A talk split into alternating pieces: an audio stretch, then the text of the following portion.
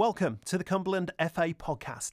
The aim of this podcast is to offer a support mechanism for coaches in grassroots football by providing regular insight from experts working within both grassroots and elite football. We also plan to hear from grassroots coaches with a focus on highlighting some good practice taking place throughout Cumberland. For more information about each episode, just click on the album artwork where you'll find links to literature mentioned, as well as further information about the guest speaker. We hope you enjoy the podcast. This podcast has been something that has been in the planning for a few years now. Some episodes have been recorded over the last couple of seasons, including our fir- first episode you are about to listen to. In the midst of COVID 19 sweeping through our nation, it's certainly given us some time to reflect. I've been attempting to get this podcast out off the ground for some time now and have finally got around to producing these. In this first episode, we talked to Tony Elliott. Tony's been one of the leading goalkeeper coaches and goalkeeper coach educators for the last 10 years. Still working with the international squads, Tony previously worked with the national futsal squad. Tony's focus has been on developing the modern day goalkeeper to deal with the demands of the modern day game. We recorded this first episode when Tony had moved back to Cumbria for a short period of time, having spent the last 10 years travelling the world with the international squads he was involved with. Subsequently, Tony has now taken on a further role with the England blind football squad as their goalkeeper coach and is still the national FA futsal goalkeeper coach developer. We thought this would be an excellent opportunity for Tony to share his experiences to date with you all. I was delighted to sit down and catch an hour of Tony's time when he was back up in Cumbria. The episode covers a wide range of topics, including Tony's journey from a small home in Cumbria, goalkeeping in general, futsal, variety of formats of the game Tony's worked in, and goalkeeping education.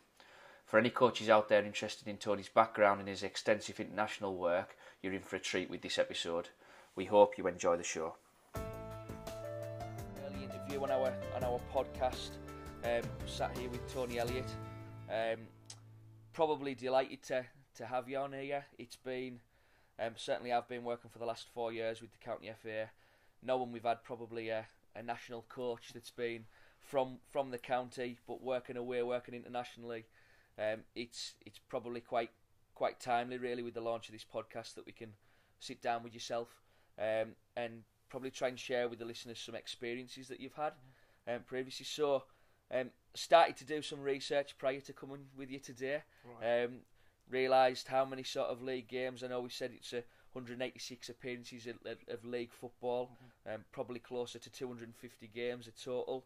Um, played at clubs at Hereford, Huddersfield, Carlisle, uh, Cardiff, and Scarborough, mm-hmm. if my research proves me right. Yep, right. Um, and that was even before looking at what you've done on the coaching side. Um, and I know, and, and that's probably what we're going to delve into in this episode, mm-hmm. um, far more extensive um, in that sense. So, uh, Tony, if you just want to kick us off with sort of who you are and and, and your current roles you hold within football, if that's all right. Yeah, no problem. Well, hello everybody, and uh, great to be with you. Um, lovely to be invited to uh, sort of share my learnings, thoughts, and findings from me my years in the game. So uh, yeah, it's great to be back in in in Carlisle. Um, we've had sort of a year on loan down in Manchester. Um, you know, I think it's it's no uh, secret that you know I, I love the area, and uh, you know my, my, my good lady Tracy is a, a Carlisle lass, so that's where the connection all started, and, and we ended up having I think when I retired and moved back here, we ended up living here for about 16 years um, before we moved away last year, and then. Uh, you know, the, the county's dragged us back. so, um, but no, it's great to be back, and um, you know, I'm, I'm, settling back in nicely. Um, recently had a change, um, you know, of role within what I do. Um, I was uh, for for the 12 months between May 2016 and uh, I think uh, yeah, about September 20, uh, 2017. I was ahead of international youth goalkeeping in the women's game. Um, but sometimes you, you, you sort of uh, you have to look at what you're doing and, and, and making sure that it works for you. Uh, and if things don't resonate, then um, you know there's no point being around that. And that that was my decision. That's why I left that role. It, it didn't quite resonate with me, so that's why um, I decided to to move away and come back to to what I love. And so currently, James, I'm now um, working with the cerebral palsy squad, where I'm obviously head of goalkeeping. Um, working with the England blind squad, so again, um, look after the goalkeeping program there. Uh, but I've also recently took up a new new role, a little bit different for me, um, which is sort of another feathering my cap It with the sixth format of the game that I'm involved with now, uh, or have been involved with, and that is uh, I'm the joint head coach of the England Women's Deaf Futsal squad, um, and we've recently been to Norway, um, where we were in uh, qualification for the European Championships, which take place in Finland um, next year, December next year, and we qualified. So we won two games, um, drew one. And we got the team through to uh, the finals, and uh, we're looking forward to a trip to Finland next year. So at the moment, that's what I'm doing. I'm also uh, I've also now got a lovely local connection. Uh, I was invited by uh, a good friend of mine, Darren Edmondson, who's um, looking after the academy stuff at Carlisle United, and he's asked me to go in and, and do some work with them. So um, I'm working along with, with Nikki Hill, who uh, obviously has, has, has had that position at the club for for a, a while now, um, in terms of looking after the academy goalkeepers. So Nikki and I share that role. Um, know, there's, there's a little bit of mentoring going on um, in terms of that. So I'm, I'm sharing a lot of, of new knowledge with Nikki. So obviously, when I'm away with England, I, I go and do that, and, and Nikki looks after the uh, the goalkeeping side at the club. When I'm at home, when I'm back in Carlisle, I then go into the club, and Nikki and I work together, and, and hopefully that'll uh, prove a great benefit um, to the goalkeepers at the club. So I've been doing that for two months now, and uh, really enjoying it. And uh, you know, no doubt in the new year I can really start to make a mark in that role. Great stuff. Um, I suppose, yeah, you, you, mentioned some key thing. You mentioned there sixth, for, sixth, sixth form of the game that you're involved yeah, with. Yeah. Um, do you want to tell? Just, to just, just, describe the, the, forms for the listeners, the uh, the different elements of the game. Because yeah, I think a lot of people think football's eleven v eleven. Mm, um. Traditionally on a big pitch, but we know, and, and, certainly within the FA, we know that there's far more, far more elements to the game. So if you just for the listeners, yeah, talk us through the six forms. Yeah, of course. So obviously, you know, my my, my sort of first contact with, with the with the round thing um, was was you know eleven aside football. So both as a player and as a coach. So you know that's obviously the the, the for, first format. Um, as I just alluded to, I've been involved in the women's game. Um, I had the, that role for a year, which was full time, but I've been working within the women's game uh, at international level for about three years prior to that. So that's the second format. Um, obviously, a big part of my life over the last ten years has been futsal, uh, which is something we can maybe chat about in you know in more detail shortly. Yeah, sure. um, you know, which is a you know an ever ever evolving and, and, rapidly growing game in this country, which I'm really really pleased about. Um, so that that's futsal, um, and but that's sort of men's uh, senior futsal. Um, then obviously the, the cerebral palsy squad, um, which I've been involved with since just after London 2012. Um, and obviously, I had the great honour and pleasure of, uh, of going to Rio last in in uh, yeah 2016 with them um, for the Rio Paralympics. So that was uh, not just with England, but also with Great Britain, which was a you know a, an unbelievable experience. Again, we can chat more about that. And then on the back of the um, the CP role, I got the the job very shortly after that with the England Blind Squad um, which again, you know, is a fantastic opportunity for me to to look at the game in a different way and, and to come up with diverse and different practice. Um, again, you know, we can have a quick chat around the, the dynamics of that format of the game. So that's five, and then obviously number six, as I just mentioned, um, is now this new role I've got in the uh, in the women's deaf futsal program, and uh, one which I'm very much looking forward to getting my teeth into, and, and hopefully taking the squad and going and really competing for medals in the, in the championships in December next year. Wow. Um, I'm going to sort of come before before we sort of sat down. I sent Tony a script around sort of the types of things, but um, I'm going to sort of come away a little bit because some couple of couple of key key words I want to pick out that you mentioned. Mm. Um, one was diverse, and one was the different formats. Yeah. Um, what's it taken for you as a coach to? what's been the key things that have allowed you to really um, work in these these different formats? Because I'm guessing, and probably from being quite naive in, in this, all very different in, in how you have to approach things. Yeah, of course. I, th- I think the, the big thing, the big change for me came when I uh, accepted the role with the futsal squad, um, 2007.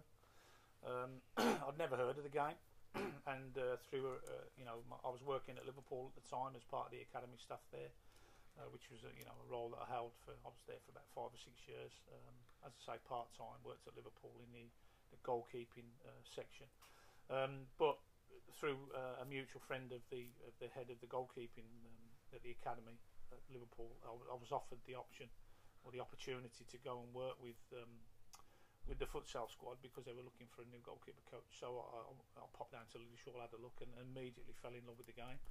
I think very quickly I realised that um, the um, the way I needed to work in terms of the game itself, the format, um, you know, and, and the skill set of the goalkeeper was quite different and very different um, to that of a football goalkeeper. So what I couldn't do was take a lot of the stuff that I did as a goalkeeper coach in football and use it and utilise it in futsal. So the only way that I could sort of upskill myself, because in those days there was no form of uh, formal education for futsal in this country. We hadn't really got a proper structure in place, which we have now, and it's fantastic, and I'm a part of that, which is great. Um, so what all I could do was just immerse myself um, in the game. Um, you know, get as much detail as I can, watch as many games as I could. Um, you know, find out what the role of the goalkeeper was, and obviously through training sessions with them.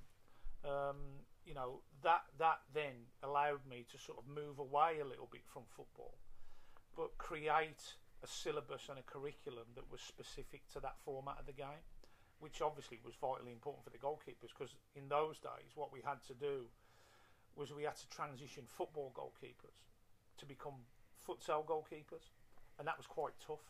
You know, so I, I took goalkeepers from Tottenham, and, and they became England internationals. We took goalkeepers from um, Carlisle, uh, Jordan Parker, who was at Car- you know, and Jordan became one of my goalkeepers. You know, so we had to upskill them, but I, I couldn't use a lot of what I had, and and basically that's all I've done. So over the years, that that initial way of doing it, the template I used in futsal, basically I've just done that with all the other formats. So I've looked at the game, I've gone in with my eyes wide open and gone right. What, what what's the format that I'm involved with? What's the skill set required specifically by the goalkeeper? Because obviously I needed to focus on that first. But then what's their role within the group holistically? So not just the, the technical side, but tactically, what's an involvement? You know, I'm a, I'm a big believer now in working on, on that psych corner because I think that's you know by far and away the biggest element of goalkeeping that's been neglected over the years. You know, we, we've been too technically based. But now I spend a lot of time working with my goalkeepers on the psych side because I think that's a major part of the game. So all of those ways of doing that I'm now basically just use and utilise. Um, you know, when I go into working in different formats, just get myself in there, immerse myself in that that specific format, try and grab as much understanding and, and detail as I can, both when I'm there and when I'm away and hopefully that'll help me, you know, create a, a, practice and training syllabus and curriculum that's going to be fit the people I'm working with. Great. So. Um, I think, yeah, we're talking a lot, and it's interesting you mentioned there about the psych corner. So mm. a lot of our coach education, whether it's mainstreams or specialisms now. Are starting to look at, at people in four corners rather than just the one corner, which you talk yeah. about. Yeah. Um, and there's been a real shift in, in, mm. in sort of tradition, as we said, from mm. that technical and tactical corner just for the from that goalkeeping point of view, how important is that psych corner to, to, to work in? Well, it's, it's massive because you know as a goalkeeper you you're there to be shot at, and you know I always I always say to anybody that that, that wants to be a goalkeeper, you've got to have a thick skin because it, although it's a team sport, the goalkeeper is very much an individual position. So you know we, we've got to operate and work a little bit differently. Um, so I think the great thing you know, hopefully for the people that I work with, the goalkeepers specifically that I work with, you know, they're, they're, working with somebody that's had all those experiences, that's been there and done it. And, and any, I would like to think that most, you know, any situation, scenario that they come across, I'd like to think that more times than not I can come up with the answers for them because I, have I've, felt that. Um, so, you know, they can throw things at me and I can try and get them through certain situation. But I think the key thing with the psych side, we're all different, we're all wired differently, and we all uh, interpret things in a different way, and we all react to things in a different way. But I think what I what I try and do is strip it right back and just look at the individual. All the goalkeepers I work with, they're all individuals. So for me, it's about finding and, and, and learning about them, connecting with them, but also then finding the mechanisms that's going to give them the opportunity to be the best that they can be. Now, mind management and, and the psych side is huge. we'll all have different mechanisms that we use to deal with situation, but it's finding the individual's mechanisms that I get that excited about because they that's an individual that we're working with and we're preparing them and giving them the, the tools to go and be the best they can be individually. And that's where I think it's important about connection, is about learning about somebody, finding out what makes them tick, and then working with them to enable them to be the best they can be. Fantastic. I suppose we strayed slightly away from, from what we were planning on talking about to start with, but um, really important. It brings us nicely into probably one of the key roles you've held. Um, was probably the England futsal goalkeeper, yeah. national goalkeeper role. Mm-hmm. Um, I know you've travelled the world with them. Yeah. Um, would you just for for those that haven't uh, maybe seen futsal or been been involved or been aware of the mm. futsal game and, and where that's gone, just describe that role for us as head of, of goalkeeping for the futsal, England futsal squad and, and probably what the role entailed and where you've been with it, if that's okay, Tony. Yeah, of course. I mean, again, you know, I took the role when futsal wasn't really on many people's radar. It was, I would, I would suggest it was even sort of ridiculed and laughed at a little bit. Um, and, and, in all honesty, you know, in those early days, you know, the, you know, the people trying to get the thing going put in, you know, an unbelievable amount of effort to get the game to where it is today. So I, I, never forget those foundations that were put in by the likes of Graham Dell and, and the committee and people that were running the game. and a lot of the times they, they ended up you know banging their heads against a brick wall because there was just nowhere for them to go with it. Um, you know they struggled. excuse me. They struggled you know in terms of of getting a blend of, of the right players together and, and, and going into the international arena. It was quite tough. You know results were, were quite harsh at times, you know. So when I, I you know, I, I was party to that. You know, my first experiences was a, you know, I'd had a couple of training camps and we went to Hungary for a World Championship qualifier, I think. And in the first three games we played, I think we lost. And, and correct me, I'll, I'll have to look this up, but I'm sure it was something like we lost 10-2 to Poland, we lost 15 0 to Hungary, and 4 1 to Macedonia. And I got on the flight on the way home, and I'm thinking, what am I doing here? But ultimately, I thought, no, this is a real challenge now. I've got to try and uh, affect this. And um, you know, over the next three or four years, you know, there was changes obviously within the system and everything else, but you know, we eventually got to grips with it and um, and moved the program forward into the, the great position that it's currently in now, and, and it will continue to evolve. But the role the role for me was basically to start from scratch. There was nothing. There was no um, goalkeeping program. There was no goalkeeper coach education program. Um, you know, so basically what I had to try and do was was really profile what a futsal goalkeeper was, what it looked like, what the individual looked like, and, and what we were looking for when we were bringing um, goalkeepers in. Because again, we had to bring them in from mainstream football. We couldn't just go, oh, that that's a good goalkeeper for football. We, we had to try, and, you know, we, we trialed people and we tested to see if they were, were, were you know would fit the game. So you know that was the first thing, and then obviously you know, I was the only coach doing it. There, there was nobody else in the country that was doing, you know, in, in any, you know, to a level, any kind of futsal um, goalkeeper coaching. So, you know, we had to then think about, well, if there's only me, how can we drive a program? So, you know, we, we got one or two people on, other people on board, other coaches on board. I think the big the big event for me in terms of, of futsal and people really taking notice, and that wasn't just for the goalkeeping side. I think it was for the game in itself. In in 2013, the FA uh, hosted at St George's its first ever goalkeeping conference, and I was invited uh, onto the conference. It was a two-day conference, and an unbelievable honour for me. I, I, opened up the conference. We were first on, and uh, I did a massive talk in front of about 400 attendees in the, in the big room at St George's, which basically was a theoretical presentation on futsal, the game and, and the goalkeeping side and then I did nearly a two-hour presentation in the futsal hall.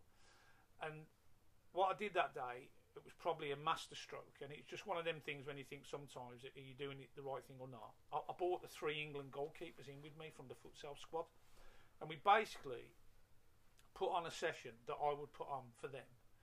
Um, you know, in, in any training camp, a lot of technical detail around the specifics of, of the, the role of the goalkeeper, but it was all technical stuff. There was no game element and we literally blew the audience away. Um, I, I, remember because we, we finished the session and I couldn't get out the hall for about 45 minutes after because of the amount of people that were coming up to me, the goalkeepers, asking us questions and, and talking to us.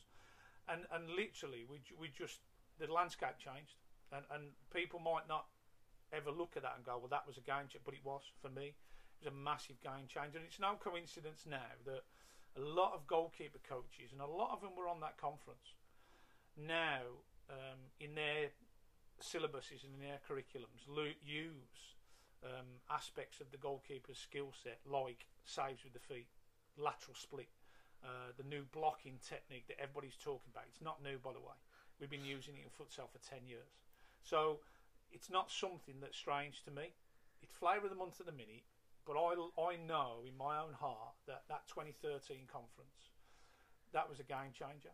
And uh, if that was for the betterment of futsal in this country, then for me that that's what it was about. And uh, so you know, eventually, you know, um, I ended up travelling the world. I think I did four World Championship qualifying tournaments, three European Championship qualifying tournaments, numerous, you know, the, oh, I can't I can't remember all of them. Trips around the world, you know, Qatar. We went to Libya just before the Troubles, played there. Um, you know, I've been to all all the continents with with, with futsal and um, travelling with the England squad and working with those boys because you've got to remember they don't get paid. You know, they they, they do it as an honorary thing. So um, you know, working with them and, and, and being part of that system and dragging the the game by the scruff of the neck to get it to where it is today, and setting up a goalkeeping program that you know that we'd never had, and giving the, the game an opportunity to get exposure to so many more people. From my point of view, was a fantastic honour, and uh, it's one I shall never forget. Fantastic. I mean, it, it is. I can just sitting here listening, um, listening to really, it's a real passion of yours. Oh, yeah. I see, and Yeah. and something that you be, really, Mm. really do believe in, which Yeah. is really important. And Mm. I know from the positions you've been in, you will have worked with some probably big influences on how, how you now currently work.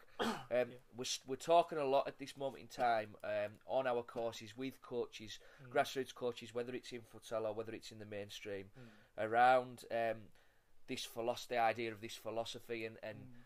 often we're seeing that it's come from influences over people. Yeah. Um, just could you uh, just try and summarise sort of some of the biggest influences on your on, on that people have had on your coaching career, and maybe who these individuals are. Yeah, I think uh, look, the, the game the, the game's changing, coaching's changing, the way we coach is changing. It's not what it was, you know, even ten years ago. You know, there's so much difference now in the way we work with people, the way we connect with people, and the way we deliver. So the environment and, and sort of the, the the way I was brought up in, in, in coaching is totally different now to what it was then.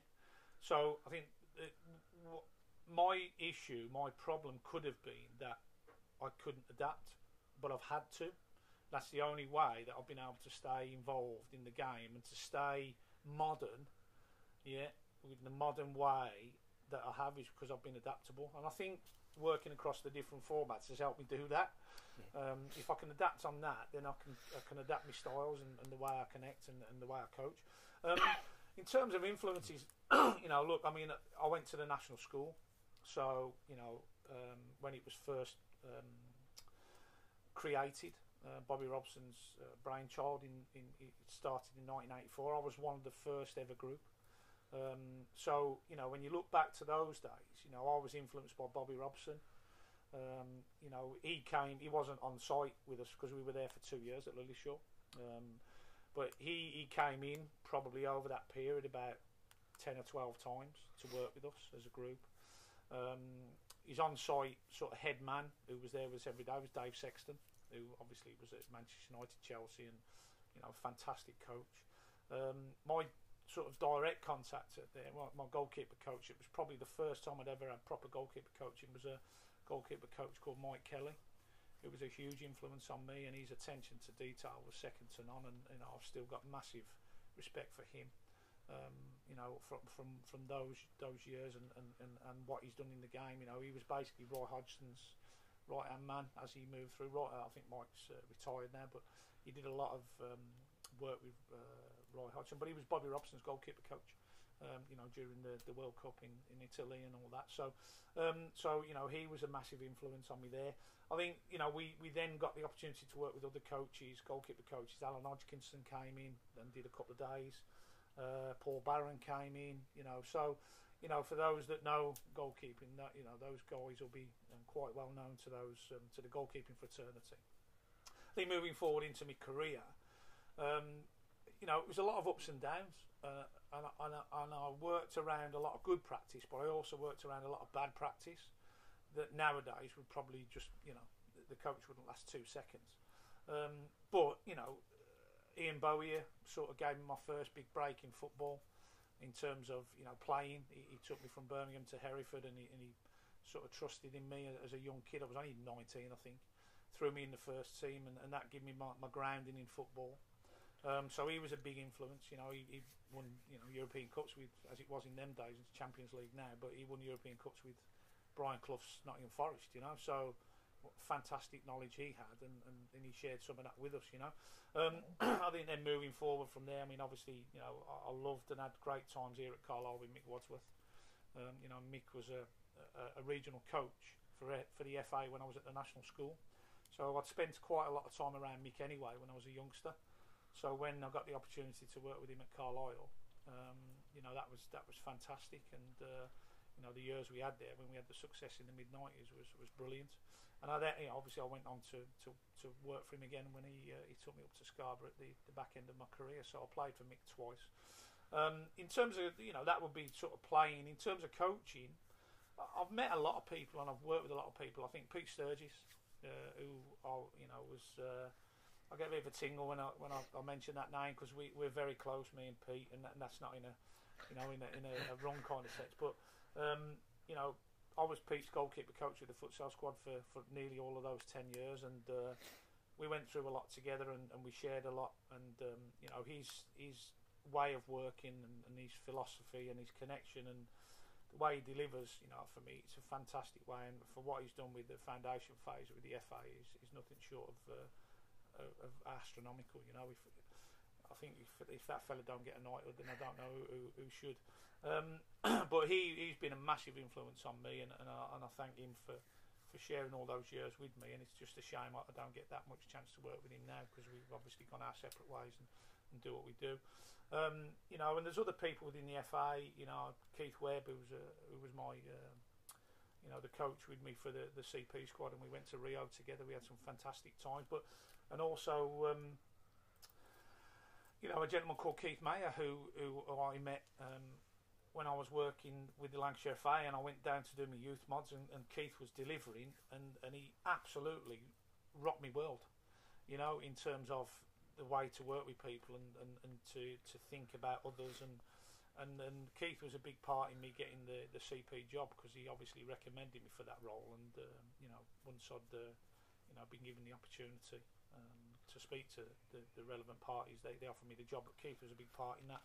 And then, you know, I think from the different formats, there's there's people within the formats that have great knowledge. John Pugh, head coach of the blind squad, you know, brilliant tactician, knows his stuff inside out. I've learned so much from him. Mike Skubala, who's now uh, was the assistant coach with the futsal squad, is now the head coach. You know, again, Mike and I have known each other for a long time, and, and we've bounced a lot of stuff off each other you know, big, big influence. So over the years, I, have had great opportunity working with the FA and, and, working in club football to, to be in contact with a lot of different people. And listen, there'll be a lot more that I haven't mentioned there, and, and forgive me those that I haven't mentioned, you know, but they know who they are and, and who I've connected with, and they've all played a major part. Um, but I've just shared with you just a few of those people there. I, I'm gonna I'm gonna pick you up on one name because he's a name that's prevalent throughout, and I know you're really good friends mm. with him. Um, you mentioned that the sort of hair stand up on you when you mentioned Pete. Yeah. Um, so Pete, um, national league for five to 11s currently. Mm. Um, he is coming into our county um, on the 16th of, of April to mm. deliver a, a, workshop for us. Yeah. Um, what is it about Pete that, that, that makes Pete Pete? Because we present a lot on our courses. We use a lot of his videos, and mm. I've had, I've been fortunate to watch him probably a handful of times. Yeah. And if you're ever falling out of love of football, yeah. um, I always say if you can go and watch Pete work, mm, mm. you come away going, "Wow, that I love football again." What is it about Pete that? Well, well, one of the big sort of things that I, I you know, that, that I think about, and when I'm when I'm, you know, going to be around people is, is connection. And I think connection is probably the most important thing in any walk of life, let alone football. If you can't connect with somebody in the right way, you're never, ever going to be close to them or, or expect them to, to sort of learn from you or take information or even just have a conversation with you. I think Pete has got that down to a fine art. You know, I, I, I remember, you know, we, we did, I think it was the, the last futsal conference, and we had a group of players come in, right? And this is how, how clever he is and how good he was, right? There was must have been a group of about 16 players. He'd never met them before. Within 20 minutes, he knew every one of the names. Every one of them. By looking at him, he'd know the name. And I'm like, how have you done that? But this was just the way he did it. That was his manner. He, that, that's an art, you know, to, to connect that quickly and and to be able to sort of then move on um, to what next with people. It, it, it, takes something to be able to do that. So I think the way the way in which Pete is, is able to connect with people, I think his attention to detail is fantastic. You know, you know what he's done with the, the DNA stuff at the FA with the foundation, fantastic. You know, and that's a, he's played a major part in bringing all that together. And I think you know what he, he just cares about people, and I think if you care about people, you'll share what you got with them and I think that's what he does. He, he, I, I, again, another term that I use. I, I love to share and care, and I think Pete does that in, in a, a fantastic way. He, he, cares so much about people that allows him to have the capability to be able to go and share what he has with them, and, and that's that's why I've always loved working with him. Yeah, I, I mean, we weren't. I wasn't, to be fair, planning on talking. I knew Pete would come up in this yeah. uh, in this podcast. Mm-hmm. Um, but I think it's important that, that people see Pete work on a national scale. Yeah. Um, and it's interesting to really hear mm. that is it is it what we see on the mm. on the camera is that Pete mm. and I think yeah. it's probably a more fitting description that mm. you've gave there that mm. that he cares and, and, that's the yeah. that's the major thing that we're certainly seeing now mm-hmm. just just moving on from that um, you've had major experience, I know, in in all the fields. Mm. Would you share probably one of your most memorable coaching experiences that you've had with people? Is there any that really stand out in, mm. in with yourself?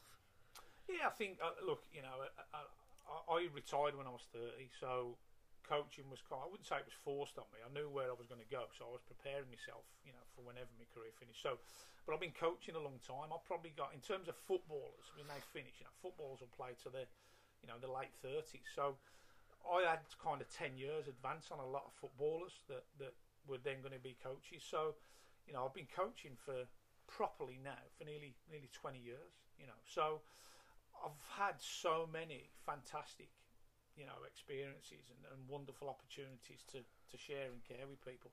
You know, I already alluded to one about, you know, the goalkeeping conference. I mean, you know, I, I I did all four. You know, they did four from 2013 to 2016. So to be invited on those, um, you know, and, and, to go and deliver futsal to the masses, um, you know, that's a fantastic honour.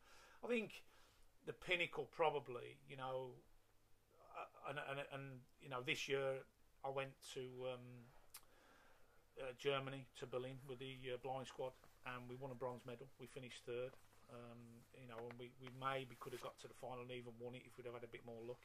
Um, 2015, we went to the World Blind Games in Korea and we silver medal against Argentina. But I think probably the biggest, um, you know, uh, accolade for me, or the, the you know the, I think it would have to be Rio. You know, um, Rio was just something that we'd we'd sort of had a, a, a, plan for for four years from London. We you know we wanted to get to Rio with the CP squad. Um, and, and we, we'd driven the team forward, you know, Keith Webb and myself, and uh, you know, we put a plan together. So to actually get there was fantastic. But until we were there, you didn't really realise what a, a, monumental occasion and, and, and, experience it was going to be. Just to be there in, in, in Brazil and um, you know to be at the Olympic Village and, and be around that and, and just to be in the city of Rio when everything was a buzz and there was so much going on, and you kind of got caught up in that sometimes. You know, although we were there to focus and try and win a medal, um, there was just loads of other things that you got a little bit distracted by, and I, you know, I'm not afraid to say that because who wouldn't? You know, it's just it's a once in a lifetime opportunity, and you know, the Olympic Village was just amazing. You know, just to be there and, and to see all the other athletes and you know, the food all was like the size of an aircraft hangar. It was just ridiculous, you know. You just, but you can't really explain it unless you're there, it's hard to. Um, so in terms of you know coaching experiences, um, you know then for me Rio would probably have to be you know the biggest um, thing for me, in, in, you know personally um, achievement. I would suggest. I think in terms of you know coaching. Something that gave me great pleasure was in, in 2015. I was um, awarded the Disability of the Coach um, award by the FA.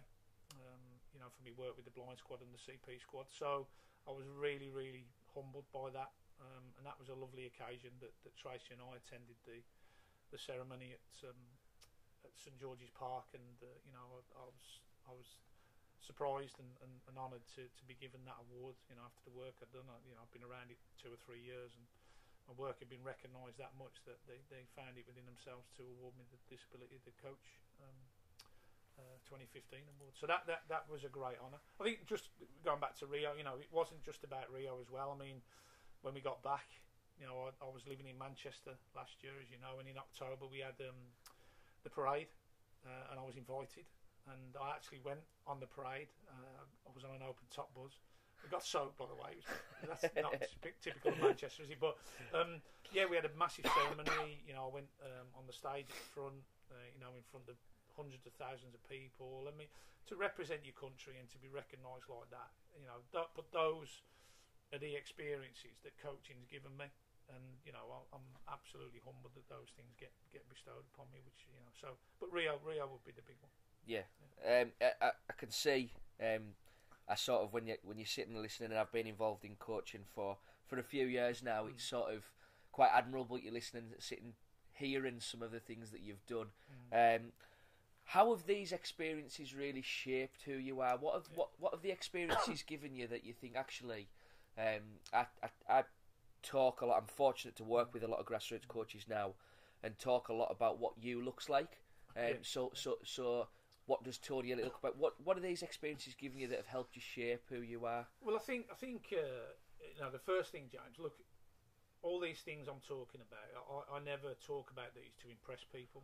It, it's just for me, it's to impress upon people that if you apply yourself, if you work hard, if you, you do your due diligence and, and you're driven, but you also along the way remember your, your roots and why you got to where you got to, then that creates the person that you are. That's what has created the person I am.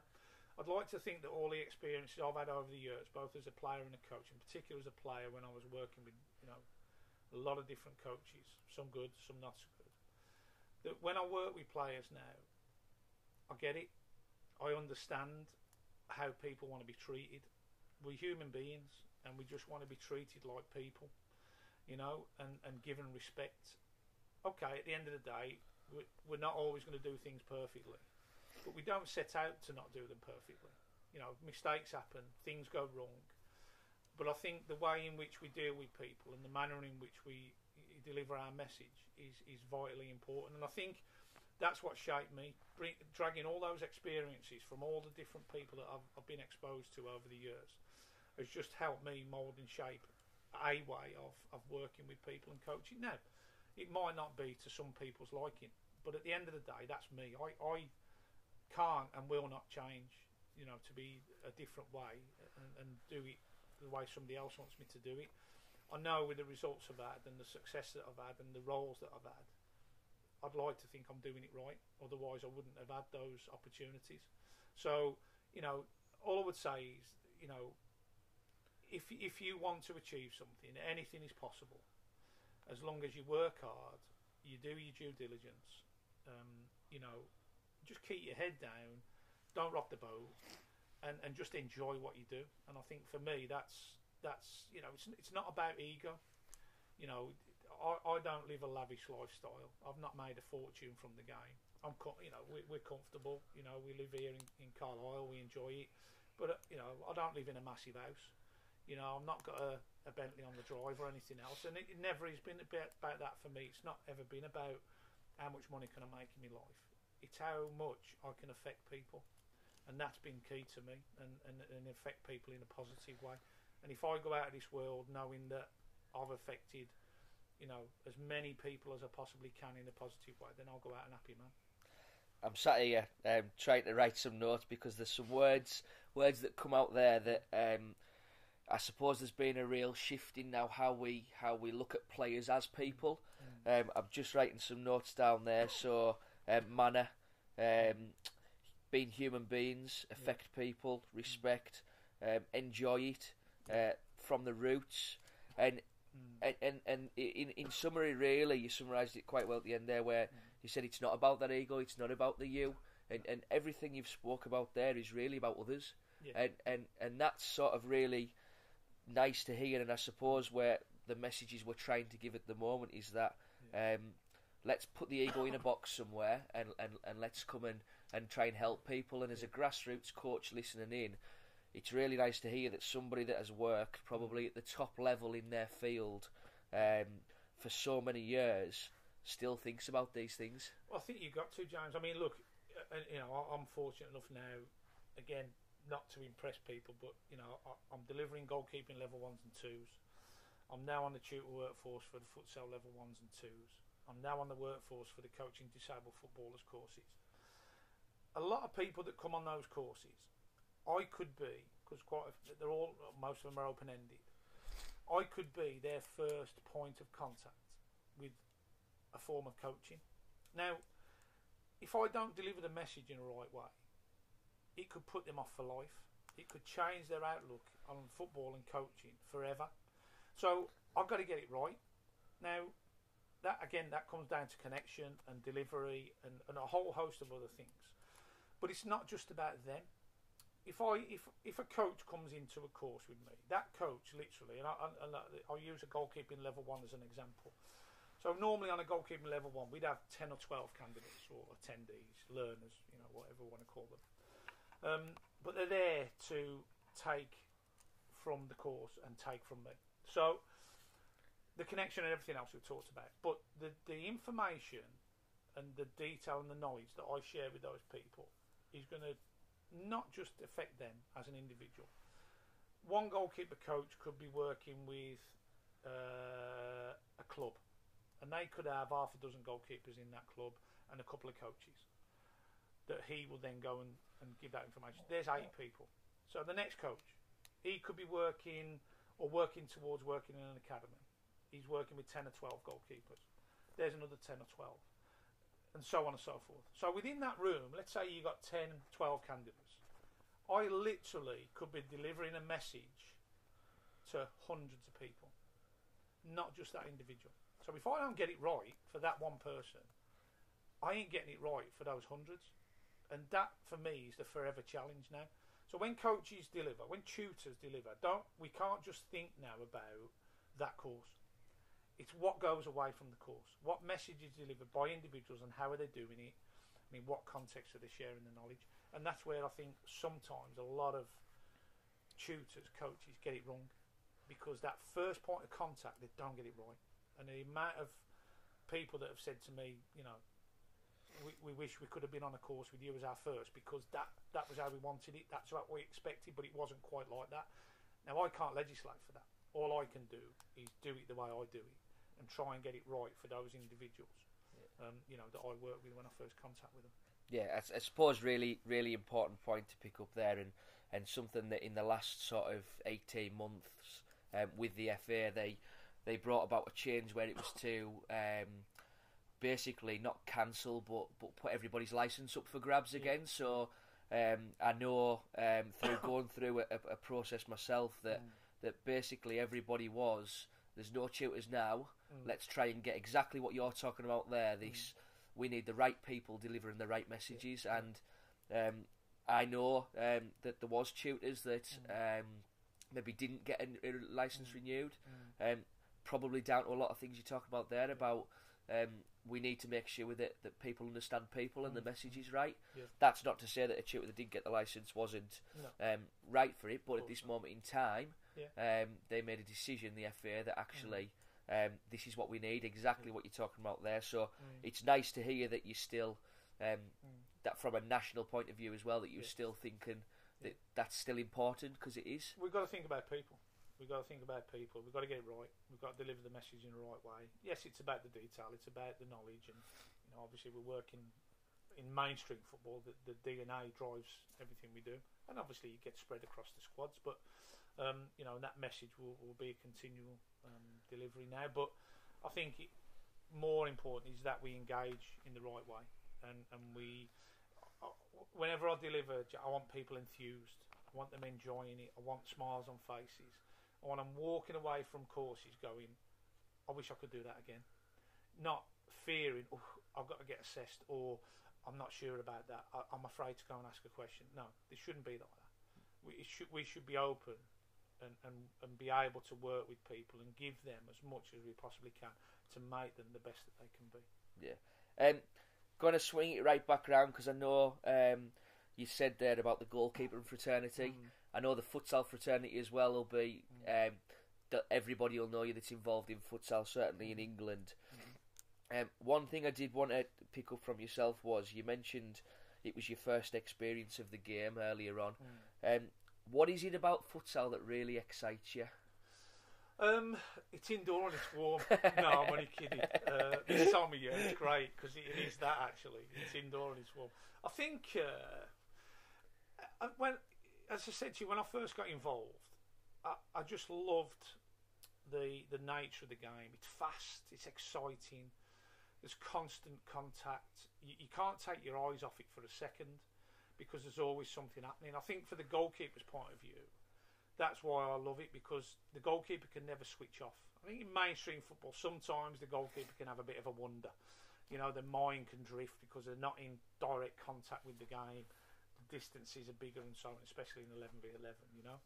Um, but I think, you know, and again, you, you look at, at at the game of futsal, we are still quite new to it here. I mean, you got to remember that futsal originated in South America in I think the 1920s.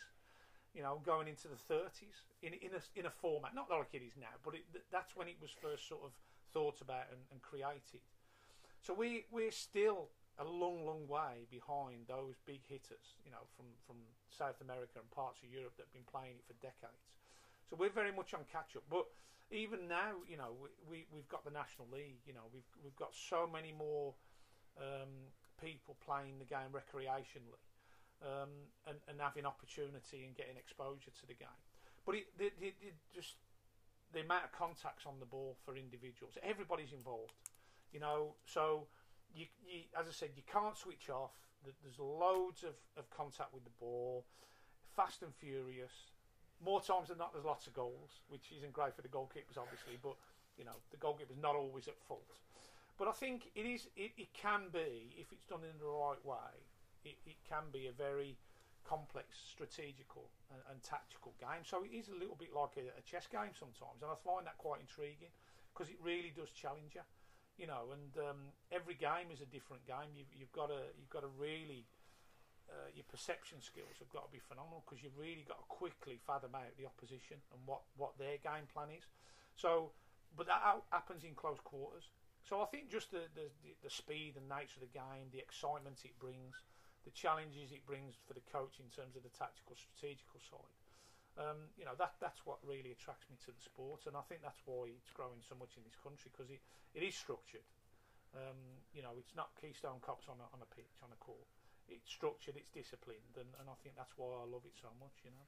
Yeah, I, I suppose you you look at now the opportunities that a young player has. Mm. So the various formats of the game, the the FA set about a youth review and changed the format. So we went from 11v11 to to 5v5, 7v7, 9v now. Now a format that fits probably the age mm. age and maturation of players. Um, yeah. How we ever played, probably when we grew up at 10 year old on 11v11 yeah, pitch, yeah. I'll not know. Um, but you look at these opportunities now, and futsal plays a part now in a lot of the grassroots mm. um, game. What what do you believe it gives that young player? So I wrote some key things down that, I, that, that I'd like to pick up on. Um, contacts on the ball. Yeah. You said it was complex, strategic, um, and you mentioned speed an awful lot. Yeah, yeah. So what what does it give that young player? Do we? Well, do... The, the, the best way I can describe it. What do you see when you look at Ronaldo? What do you see when you look at Messi? you know, I see players with great ball skill, with speed of movement, great awareness, being able to deal with the ball under immense pressure. Um, and and obviously, you know, their their tactical awareness is fantastic. So you know they know when there's a little pocket of space that they can go into or they, they can't go into, and so on and so forth. These are all the things that these great players do without even thinking. Now it's no coincidence that in their upbringing they play futsal. The Barcelona way, you know, I, I had the honour and privilege of going and spending a week with Barcelona Futsal Club in about three years ago.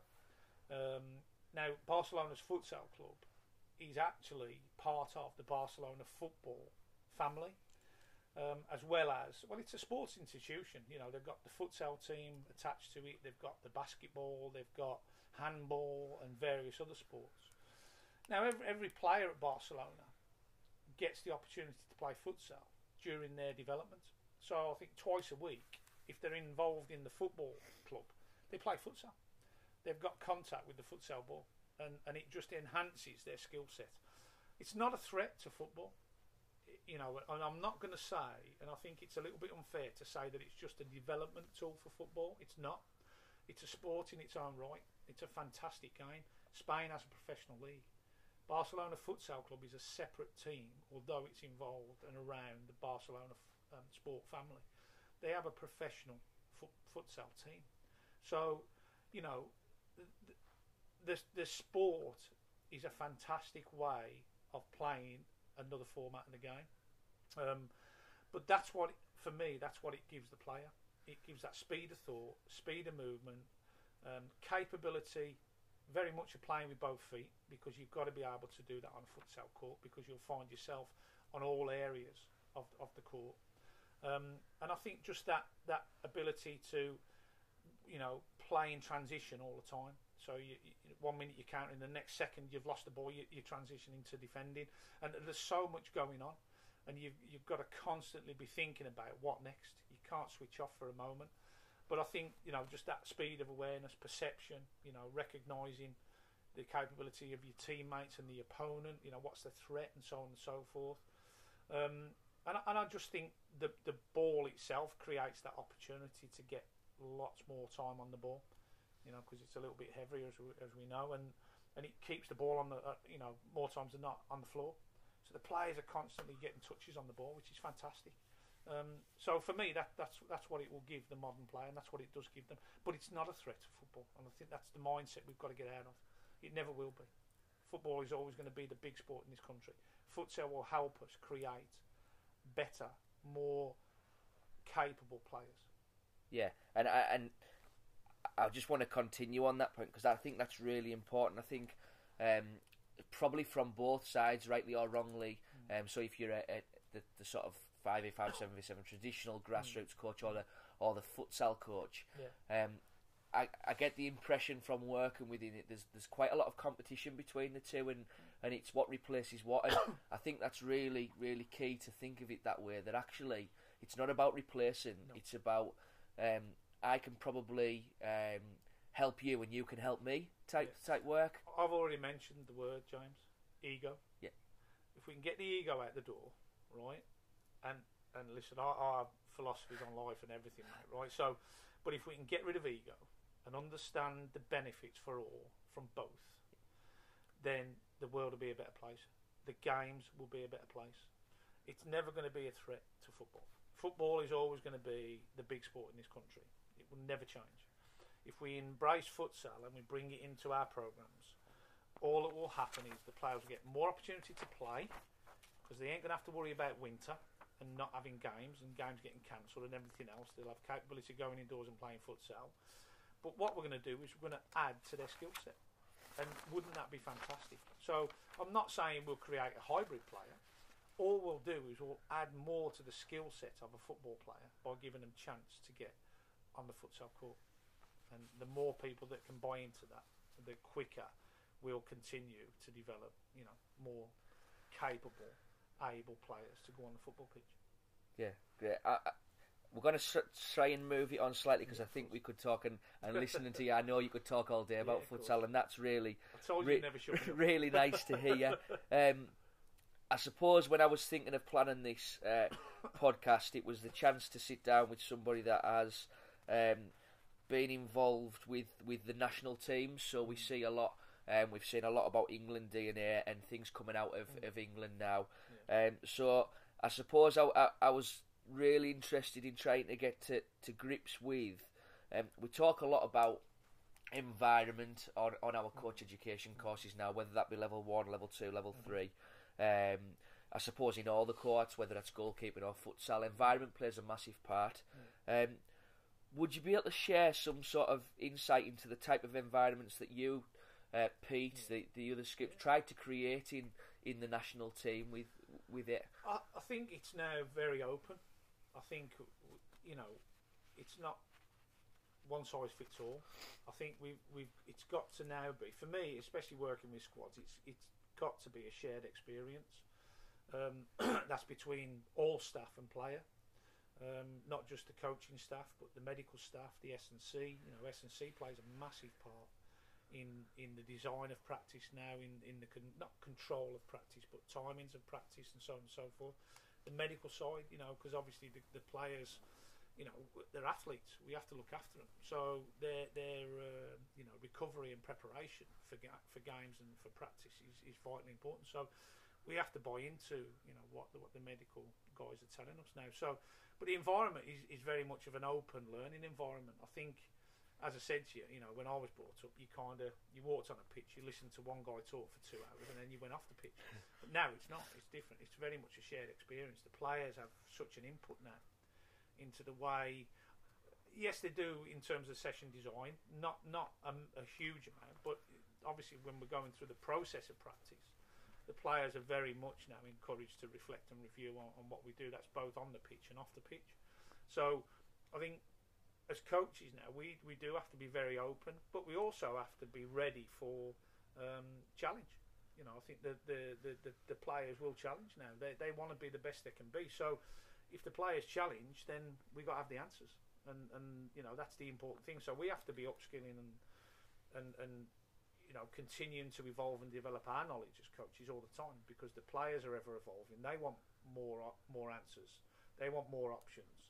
Uh, you know, because they're faced with so many more different scenarios now. And again, for me, you know, the challenge is I, I, I can be one minute working at Carlisle United with an academy goalkeeper, the next minute I'm working with a world class international B1 um, blind football goalkeeper doing a session with him the next day. So literally, I can go from one extreme to the other and have to face delivery in those two different, totally different environments, but also working hand in hand to make sure that the experiences that both individuals uh, have are, are the best that it can possibly be. But managing that now, you know, I, I, I, do it without even thinking about it. You know, some people look at, it, well, how'd you go from, you know, maybe working with an eight, nine year old, then suddenly you're working with a, you know, a twice Paralympian, and I'm like, well, because that's what I do. That's the way I've learned to do it, and, and you do you you you understand, and and I, I go back all the time to connection. It's how you connect with people. What do you know about them? How well do you know them? What makes them tick? What do they need to to to be the best they can be, and how can you help them through that process? And that that's the way I operate and work, and, and that's for me the, the, the way the way forward. That's in terms of environments. That's the way it is now. It's open. It's it's honest because we're accountable for everything. You know, in in the in the current light of what's going on. So you know, terminology is vitally important um, in in the way we connect and, and, and address people. So you know, as I say, it's got to be one of, of enjoyment and, and openness and um, an opportunity to to go and express. Yeah, and that for me is the best way to do it. It's interesting because listening there, um, we've just finished a, a, block one of the level two at Whitehaven, and yeah. a lot of things you spoke about there mm. um, certainly came out on the course. So you talked there about you could be delivering in two different scenarios: uh, an academy goalkeeper under nines coach with a, mm. a B one, um, twice Paralympian, whatever there may be. Mm. Um, but the interesting bit was I think there's some commonalities between what you're saying there because you were saying um, it's got to be open learning, yeah. Um, yeah. shared experience, mm-hmm. and there's got to be an element of reflection and review. Yeah, so I suppose them them sort of things probably don't don't change, do they? No, no. With, I think I think the key thing is right, and, and I alluded to it earlier. I, have I've played, I've been there, I've done it. You know, I, you know, I've played in massive stadiums in front of hundreds of thousands of people, whatever and and and felt it. So feeling is vitally important. I could imagine all the different scenarios in the world, but I've never felt them. But I know that I have so many in different ways, um, and that's why it's important when you're working with you know those individuals that you actually involve them in the process because they're in those moments they're the ones feeling not us they're doing it they're on the pitch. They're going through the process. They're having to deal with what's going on. Not us. We see it but we're not feeling it. So i think the important thing is that what we what we see we share what they feel they're allowed to share. And for me that's that's the key to it. And then that's where I think you get your best end product. If it's a one way thing, then you're going to have problems because it just won't work, as has been proven over the years. So I think now that's where we're evolving towards, and I think we've just got to be prepared to adapt and, and maybe change if we need to. Yeah, it's it. it I, I, suppose it. I'm sat here really with a smile on my face because mm. a lot of the things that that you're saying, and this is from the top level, um, being at that top level and working with yeah. these elite players. Mm. Um, it's nice to hear that actually what we are doing down at grassroots level, mm. the key messages we're trying to get across, yeah. They haven't changed. They're still, re- regardless of whether you're mm. working with the best goalkeeper in that, that field or the grassroots goal under sevens goalkeeper yeah. that's just yeah. turned up. He's got a pair of gloves off his mum and dad because he got them for Christmas, and they think he might want to be a goalkeeper. Um, we're still working with people, mm. and, and, and, it's nice to hear yeah. hear, well, hear both. It has to be. We, we can't. I think you know. Look uh, again. I, I'm honoured and, and privileged to be working at that level. But why why should it be any different? You know, if I'm, I said, working with a twice Paralympian to working with with, you know, a young goalkeeper, male or female, in in a grassroots club, it, all they want to do is enjoy what they do. They want to be the best they can be. So my my man and my way doesn't really need to change. The environment doesn't really need to change. They just want to be the best they can be and have the best experience they can have. So, but we're the ones at top end delivering the message all the way through. So if we're not getting it right at the top, it ain't going to be right at the bottom. So I think you know we're we're there to be shot at now, and a lot of as I said we're accountable for everything we say and do, uh, and I think that's where where we're going, you know, in the current climate, and uh, but that's where I think we've got to get it right, and hopefully we are, you know, we're starting to get it right now, and uh, the benefits will be for all. That's the hope, anyway. Great. Uh, I suppose. I, I, mean, I could sit here. I think we could sit here and we could talk all day about various topics, and and I'm sure um, with this one we'll probably look at later on in the year. We'll mm. look at doing something else on, on maybe a slightly different topic, because mm-hmm. um, I do know how much yeah, how much you've done, and we could sit like you said yeah, and, and yeah. talk all day. I suppose it wouldn't be right of us to say the timing's probably quite important for this. Um, I know you've recently launched a book. Yeah, I have. So I didn't want to come here today and not uh, not try and help you plug plug, plug the book. Um, but um, yeah. I suppose it, it's it's probably um, for those that have enjoyed this a chance to to yeah. probably get a bit more detail to what, what you've been saying. Just yeah. tell us a little bit about what the what the book involves. Yeah, of course. Well, I, I was I uh, I was approached. Uh, about 18 months ago by a young author who was piecing together a book about goalkeeping, and he asked me to share some stuff with him around uh, futsal, around disabilities, and just you know, little, little little bits in the book. Um, the Anatomy of a Goalkeeper by Adam Woody. So I did that, and then on the back of that, Adam and I had a chat, and, and the interest in, in my my part in the book was, was was quite big. So Adam then approached me and said, "Well, what do you think about doing one of your own?"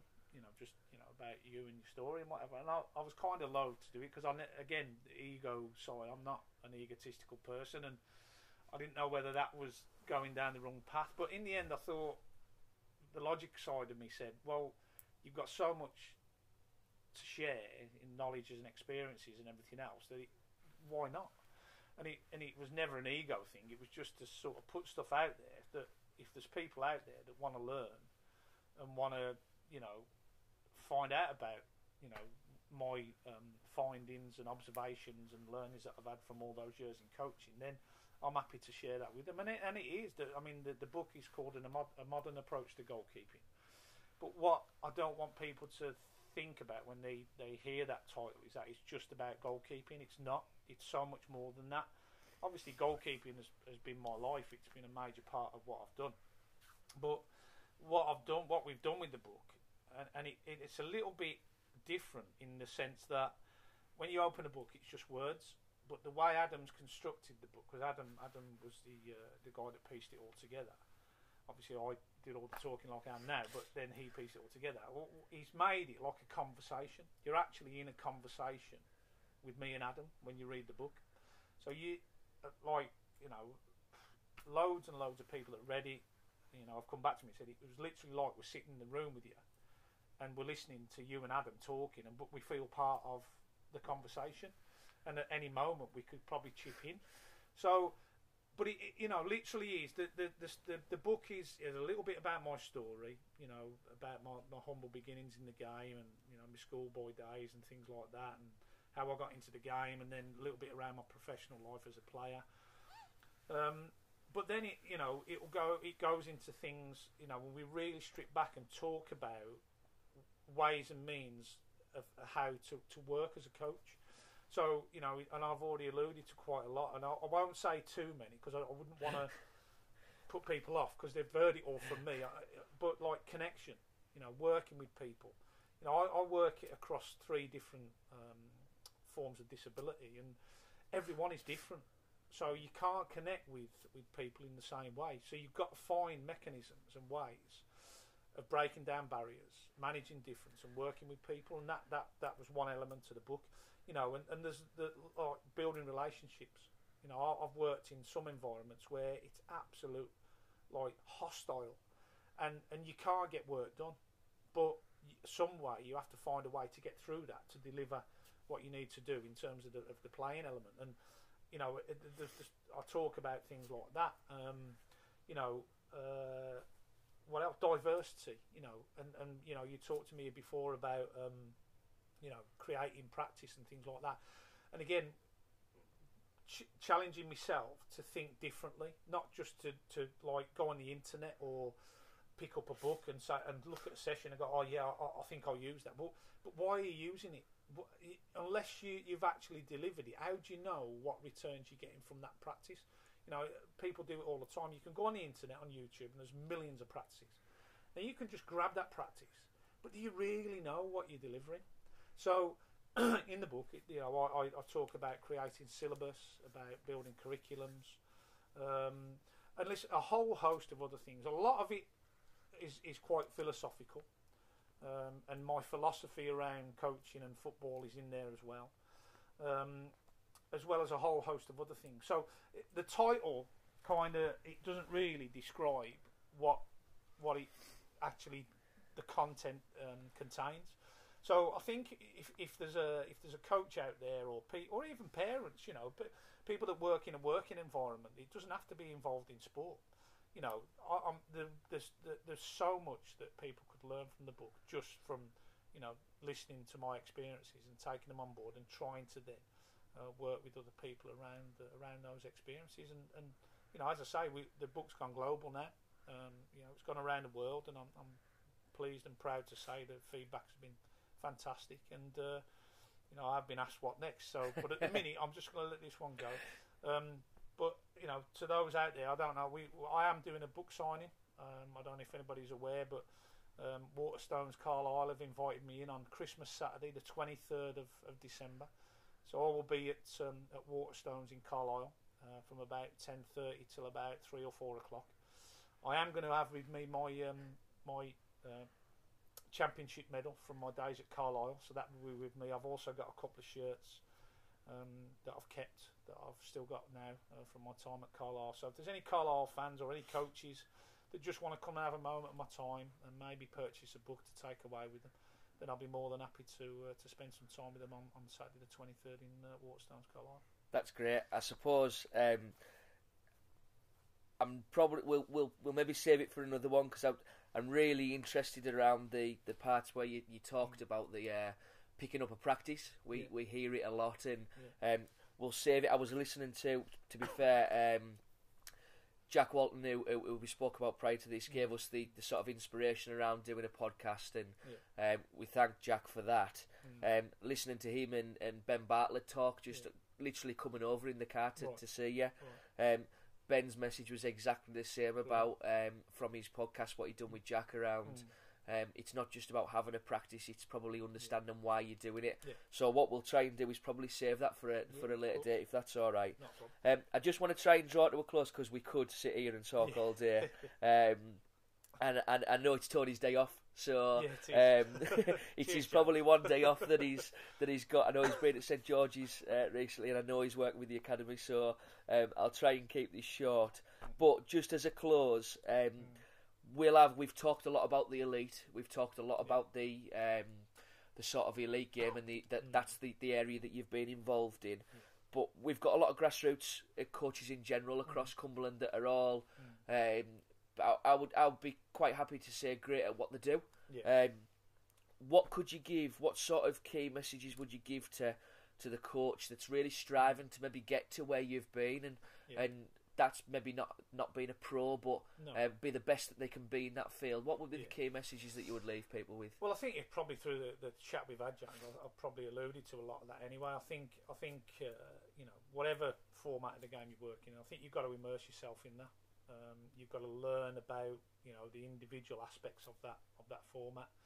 Um, you've got to be driven, you know. So you've got to want to go and put the hours in. You know, you know my my my family will tell you, you know, the the time I've spent away from them over the last ten years has been ridiculous. You know, um, I've lost so many days that I can never get back with them.